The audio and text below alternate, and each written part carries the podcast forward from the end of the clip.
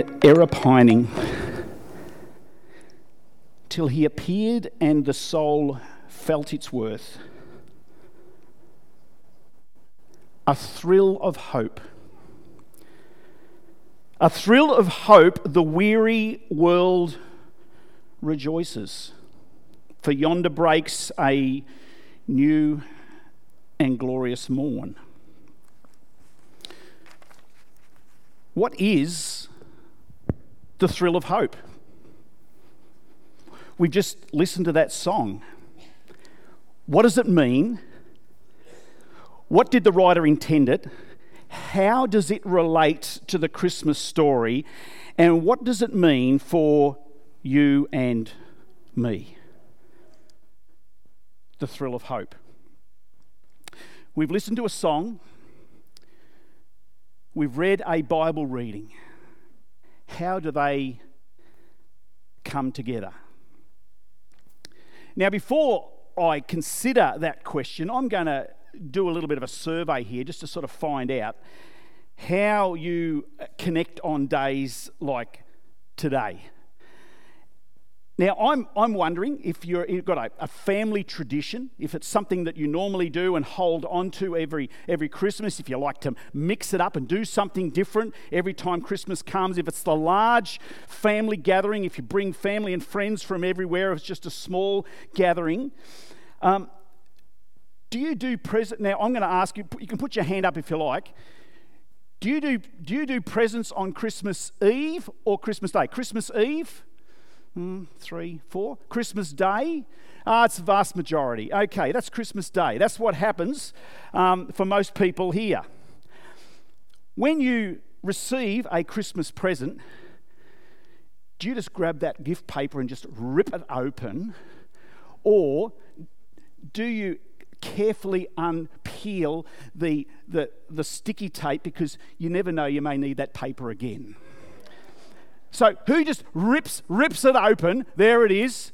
Oh yeah. Uh, and what about carefully? You never know. You may need the pay. Oh, these frugal people here. You get these. You get these gift gifts, and they've got about ten different pieces of sticky tape on it that's been used for the last ten years.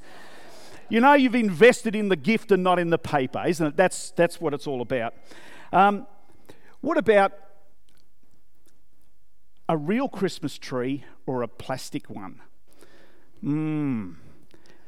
A real Christmas tree? Oh, yeah, yeah. and I, I, think the other's going to go, I feel embarrassed to even do this because I'd love a real, uh, uh, just a fake tree.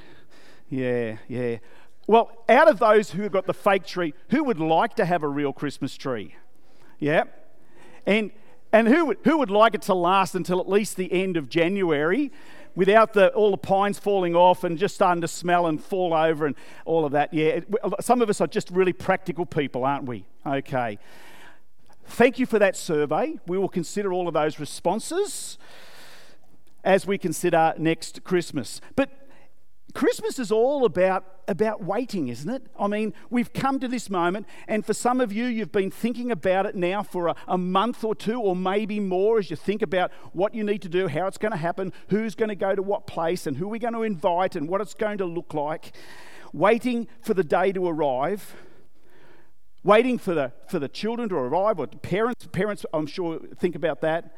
Waiting for the waiting for the family to arrive, we're waiting, waiting for the family to leave. That may be another thing as well, waiting, waiting for that.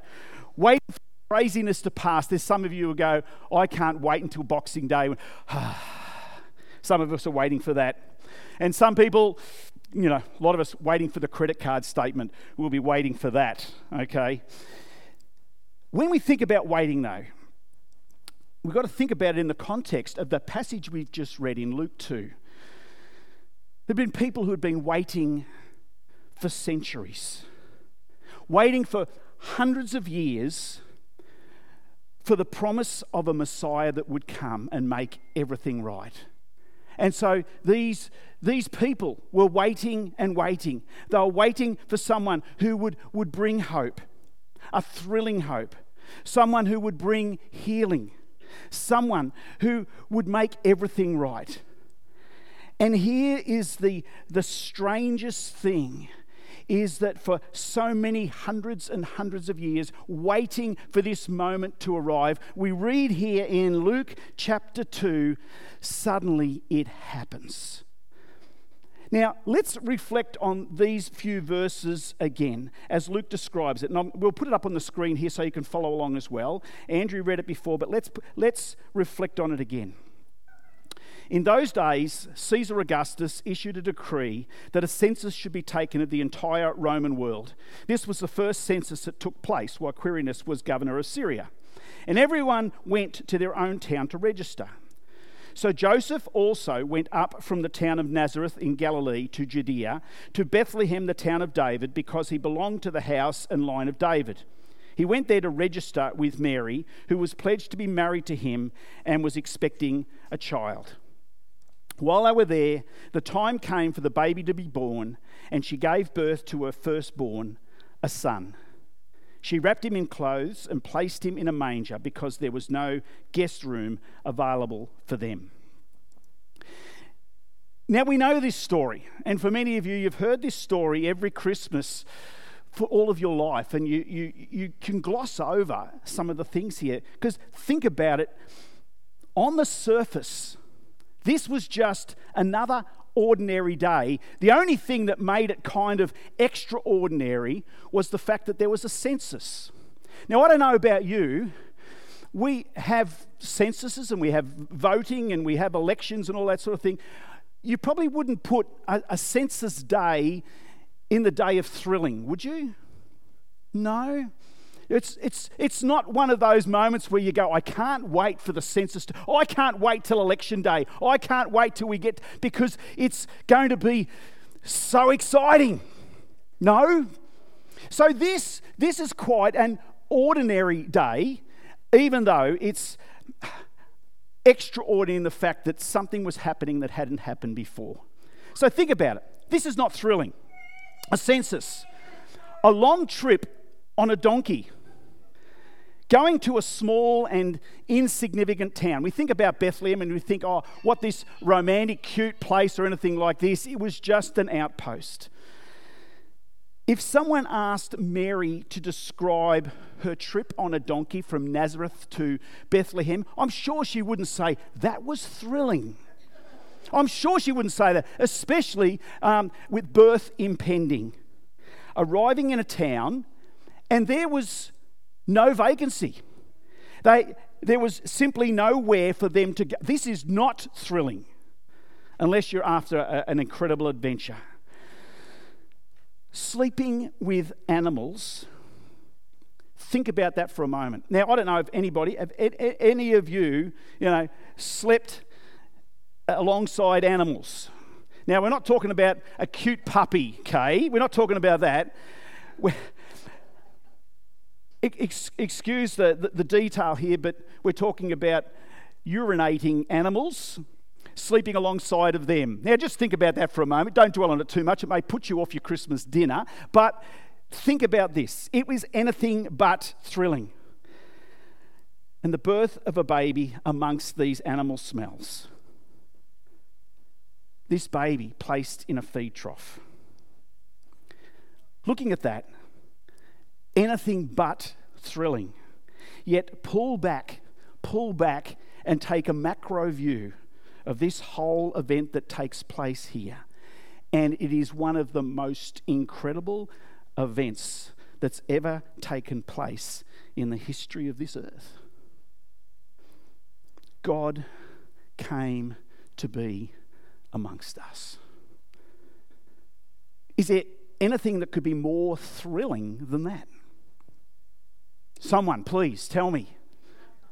No, God coming to be amongst us. But the weird thing about all of this is that it happens in the most ordinary and unthrilling of moments. Now, it's one of the things that I reflected on that and I go, isn't this so often like God?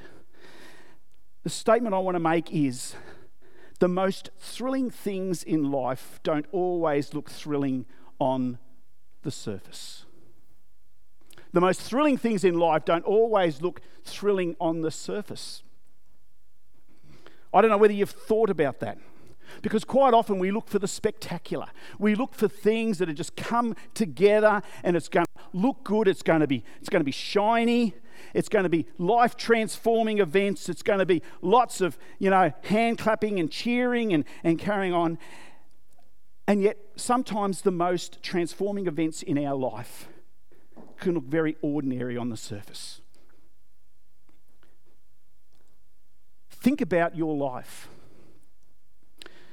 Sometimes the most transforming event in your life could have simply been a conversation with someone else. God could have spoken to you through a conversation with someone on an ordinary day in what appeared to be an ordinary moment. It could have been just a, another day at work. It could have just been another day at home where suddenly God spoke. Something happened. Life turned around. It could have been an appointment at the doctor's office, and it could have been a life transforming uh, moment at that time, good, bad, or otherwise. I think one of the trouble is that so often we miss those moments, those apparent ordinary moments where something thrilling takes place. On the contrary, a lot of the time, I don't think we could handle a spectacular. We say we want a spectacular moment. I don't think we could handle it. Let's go on to the next part of this passage and have a look. Look what happens with the shepherds. Verse 8 and onwards. There were shepherds living out in the fields nearby, keeping watch over their flocks at night. An angel of the Lord appeared to them, and the glory of the Lord shone around them, and they were happy. They were content. They, what do we got? They were terrified. They, they couldn't handle the spectacular. They were scared to death. Now, did the angels scare them? I think it was more than that. It says the glory of the Lord showed up. God showed up and they were terrified. Now, let's think about this a moment. We're not talking about cute little shepherd boys that have just let go of their mummy's hand. These are probably tough farmers, that's probably the closest that we've got here in Australia, that are used to working at night caring for their flock and warding off wild animals. Okay? Think about shepherds. They weren't meek and mild, they were tough animal handlers, and yet they were terrified because I don't think they could handle the spectacular. But if we go on to verse 10, we read this The angel said to them, What? Do not be afraid. Do not be afraid. I bring you good news that will cause great joy for all the people. Today, in the town of David, that's, that's Bethlehem, a Saviour has been born to you. He is the Messiah, the Lord. In other words, I have a solution for your fear, and it's Christmas. Well, I didn't use those words, but as we sit here today, Christmas, that's essentially what we're referring to the coming of the Saviour. You don't need to be afraid, for God is here. And I think as we look at this here, look at this passage here, the angel announces two very important pieces of news. And the first one is this He has arrived, and He is the Messiah, and He is Lord. Now, Messiah uh, is essentially that, the, the, promise of that someone who saves, someone who, who lives, someone who has been promised, someone who can redeem us from our problems. Now, I think a lot of the time they were thinking about a kind of military figure, someone who would save and get rid of all of the enemies and set up an earthly kingdom. That's what a lot of them were thinking of. And so a saviour is one part of the news. The other part is, is Lord. And another way of, of looking at Lord here is saying this is, it's not just a saviour figure, it's just not someone who's going to fight off the enemies. This is God Himself. The Creator, the Author, the beginning and the end. Can you wrap your head around that? The one who pulled the whole universe together and keeps it spinning and in place was lying in a feed trough in Bethlehem. It's incredible news. The thrill of hope. Just like the shepherds, this is why we don't need to be afraid. Through the incarnation of Jesus, we don't need fear. We don't need to be fearful of, of judgment. We don't need to be fear of, of his righteousness. We don't have to have fear of, of his justice. In this moment, God became approachable. Previous to that, it seemed impossible to be able to come near to God, except certain conditions were met. But here, in these very ordinary circumstances, in an ordinary town with ordinary teenagers, that's all they were Joseph and Mary, teenagers, far from the power and influence of Jerusalem. You would have thought if the Messiah and God was to arrive, he would arrive in Jerusalem, wouldn't he? Not Bethlehem. The Saviour here, lying in a feed trough. And I think we too miss God's activity. So often we look in the wrong places.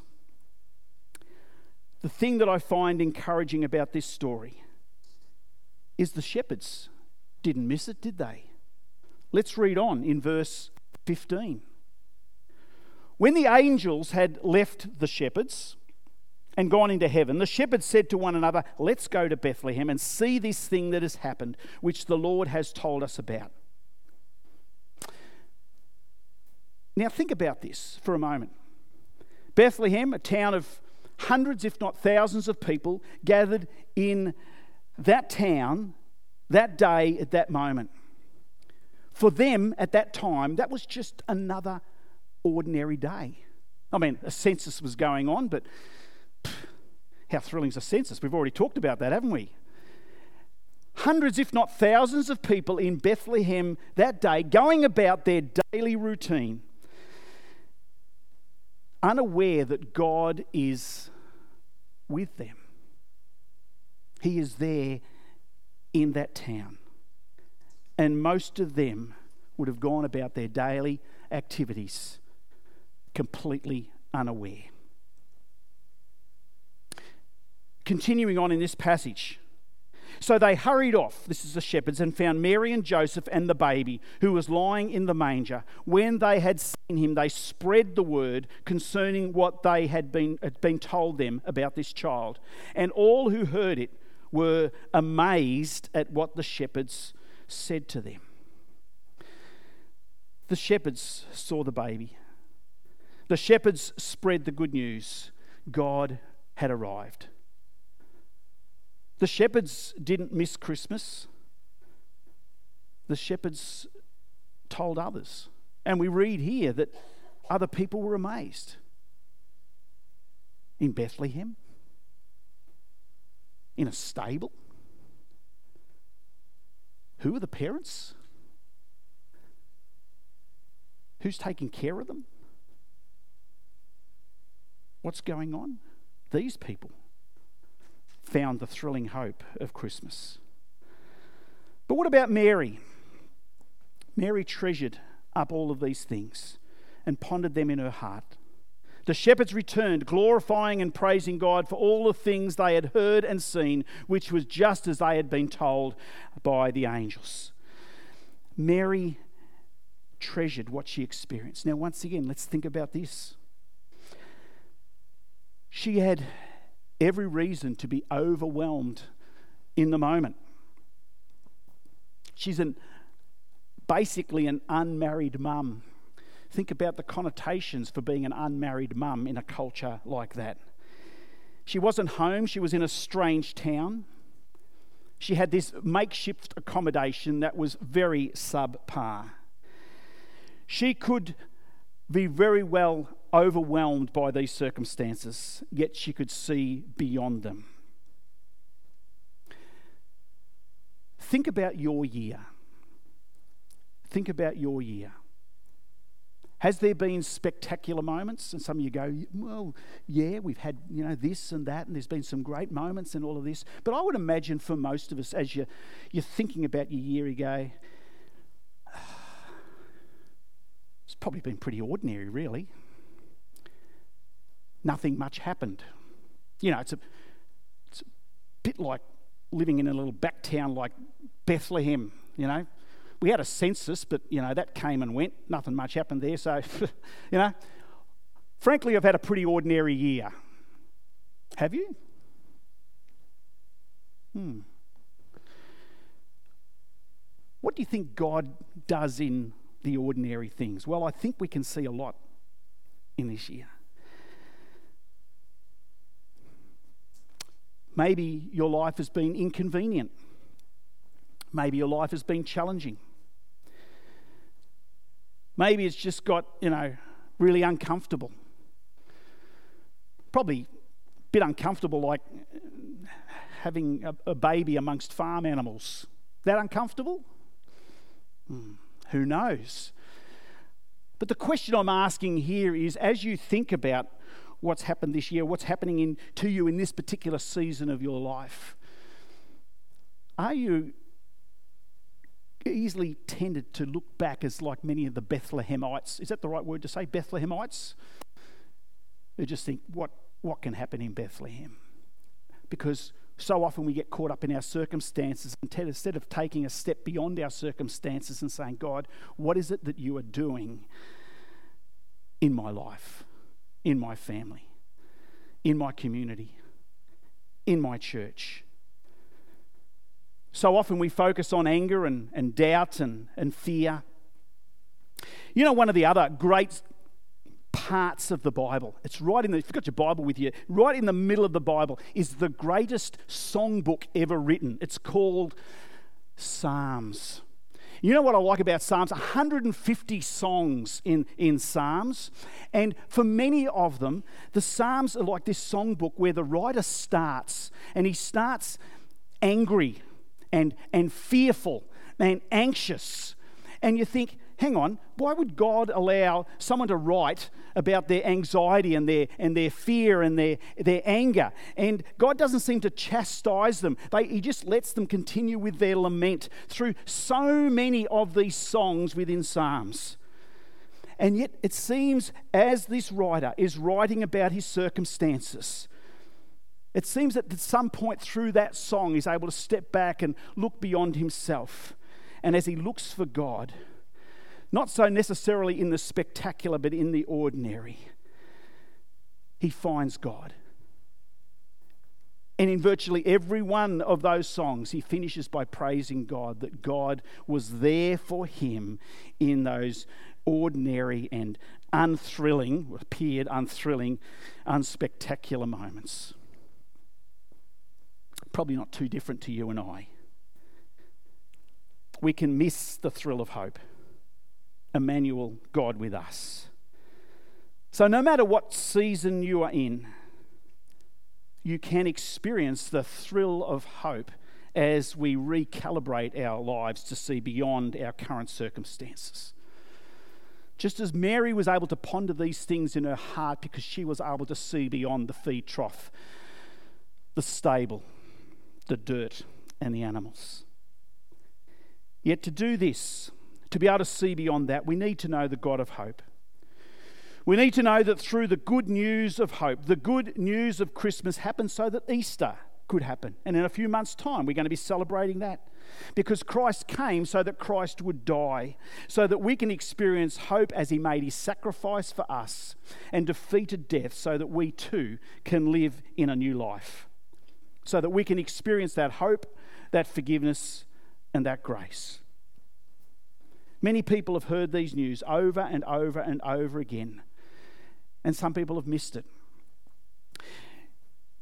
Do you know what? I, as I think about my year, one of the things that I just ponder in my heart is that for us as a, as a church, we've been walking alongside a number of folk, and I don't want to embarrass anybody here this morning, but maybe I will. Um, people who have been on this journey of discovering, not wanting to miss uh, what God has for them.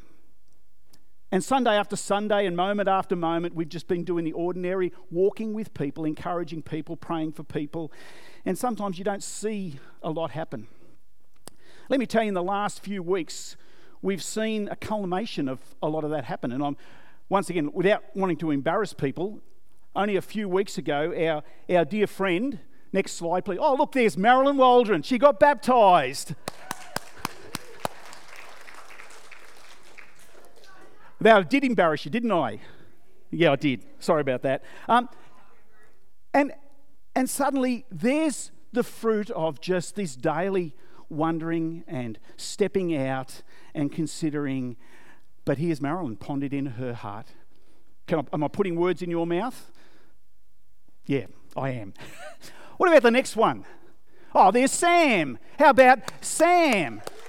And the journey that Sam was on pondered in his heart, considered what Christ has done. For many years, faithfully attending church here, when it seemed that God would tap him on the shoulder and say, Your time is now, Sam. I want you to declare your faith in Christ. Who's next? Who we got there? Oh, there's Crystal. Crystal. She's not with us today. Young Crystal confessed her faith in Jesus Christ in front of everybody on that Sunday, and it was just a wonderful day. Who have we got next? Oh, there's Jordan. Jordan. Once again, step by step, moment by moment, considering his, his faith in Jesus Christ. And last but not least, there's, there's Jake. Oh, yes. Wonderful story of a man who just about overnight suddenly realized his need of a Savior. And just like, like Mary, was ready to, to consider all beyond his own circumstances, had some incredibly uh, challenging health situations, but through that was able to see uh, God through that situation. The question I ask is what does this, what does this mean for you? As you consider your life, as we've read this story about Jesus who came, God with us it's not just a cute story. In fact, it's not really a cute story at all, is it? It's a, it's a pretty grubby sort of story. But it's a story of hope and a story that in the ordinary, God is doing some incredibly thrilling things. Can I just get you just to maybe close your eyes at this stage and just think about these things, just like Mary did in her heart? that God, you would send your Son, yourself, in the flesh to live amongst us. We thank you for that incredible gift. We thank you for your incredible love that you just didn't leave it so you would be in heaven and we would be on earth. You came to live amongst us. And not just to provide an example, but to provide a way that you would come,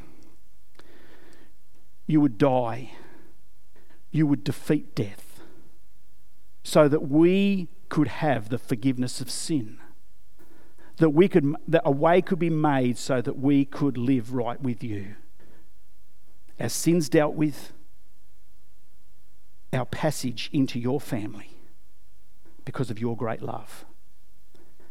I want to pray today, Heavenly Father, for anyone here today who hasn't considered that. Like the Bethlehemites who were just living in that town, going about their normal activities, and missed the fact that God had arrived. I want to pray for anybody here today who you have never considered what this means. And I want to pray, Heavenly Father, that you would speak, speak to these people here today. Help them to know that you love them, that you came for them, for us, for all of us. You died on the cross for us, all of us. And you defeated death so that we have an invitation, an open invitation to accept the gift of Jesus Christ, Emmanuel, God with us, as our Lord and Saviour.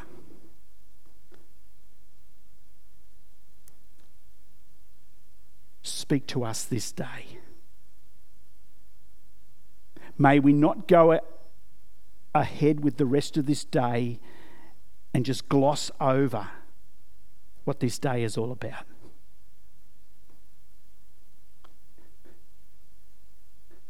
Speak to us, deliver us, lead us. We pray this in Jesus' name.